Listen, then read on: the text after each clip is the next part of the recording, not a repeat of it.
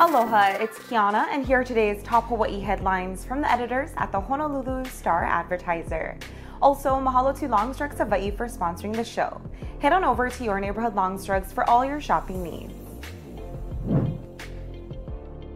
A 68 year old man is now in critical condition after he was partially pinned by an SUV that crashed into his Manoa home Monday afternoon. The driver of the SUV reportedly lost control of her vehicle going down a steep incline on Anella Place and barreled through the wall of the home on Woodlawn Terrace Place. The driver, a 72 year old woman, was in good condition. Paramedics administered advanced life support on the scene and transported both patients to the emergency room. The three other passengers declined to be transported to the hospital. Police say speed, drugs, and alcohol do not appear to be contributing factors at this time.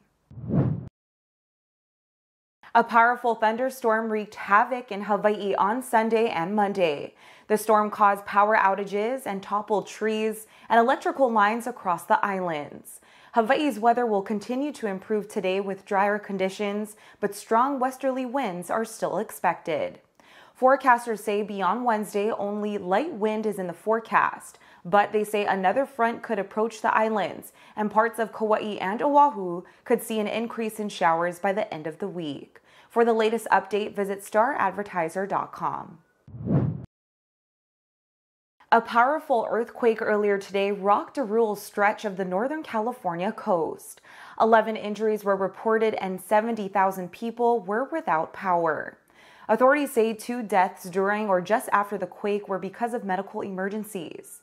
The 6.4 magnitude earthquake happened just before 3 this morning near Ferndale, a small community about 210 miles northwest of San Francisco. Officials say there was some damage to buildings and infrastructure, but the scale of damage is minimal compared to the strength of the quake.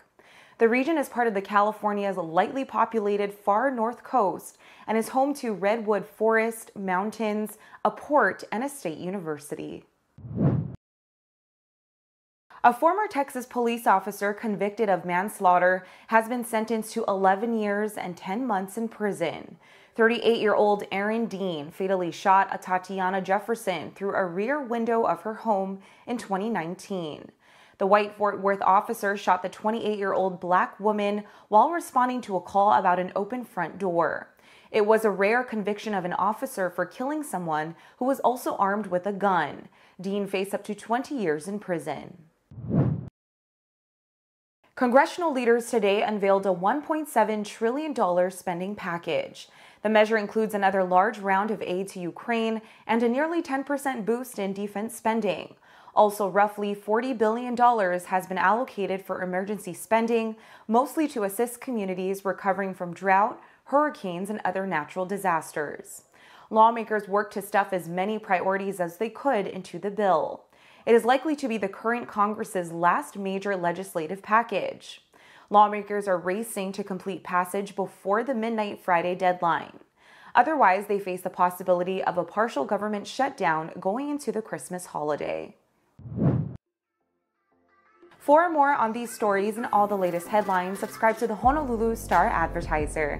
Visit Hawaii's top source for breaking news online at staradvertiser.com and download the Star Advertiser mobile app. Mahalo, have a great day, and we'll see you back here tomorrow.